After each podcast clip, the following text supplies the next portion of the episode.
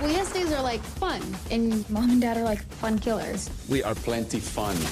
Ever wonder how you ended up being seen as the mean one, the parent who always says no? Well, that's exactly what bothers Allison Torres in the new Netflix family film, Yes Day. Allison used to be the fun one back when she was younger. Her entire life was about saying yes. But after she had kids, her whole attitude changed. She practically wanted to wrap her rambunctious kiddos up in bubble wrap to protect them. Smiling yeses turned into frowning no's, not to mention all the warnings she dishes out. No wonder her kids are comparing her to evil dictators in school projects these days.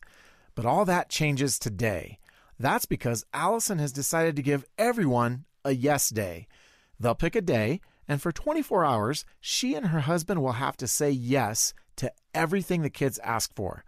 Does that sound like a recipe for disaster? Yep. It's yes day! Who's ready for yes day? Ah! Ellie wants to do your hair and makeup. I have a vision. Yes. I'm glad you're using your, your watercolors. Windows down! What? What do we do?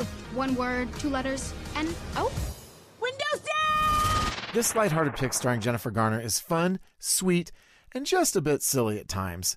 But it promotes the idea that family and parenting both demand hard work and a loving balance of no and yes in appropriate measure. It may not be the most deep or thoughtful movie night your family ever said yes to, but other than a dash of bathroom humor, you won't be saying oh no between fistfuls of popcorn either. So we're giving Yes Day a 4 out of 5 for family friendliness. Read the full review at pluggedin.com slash radio.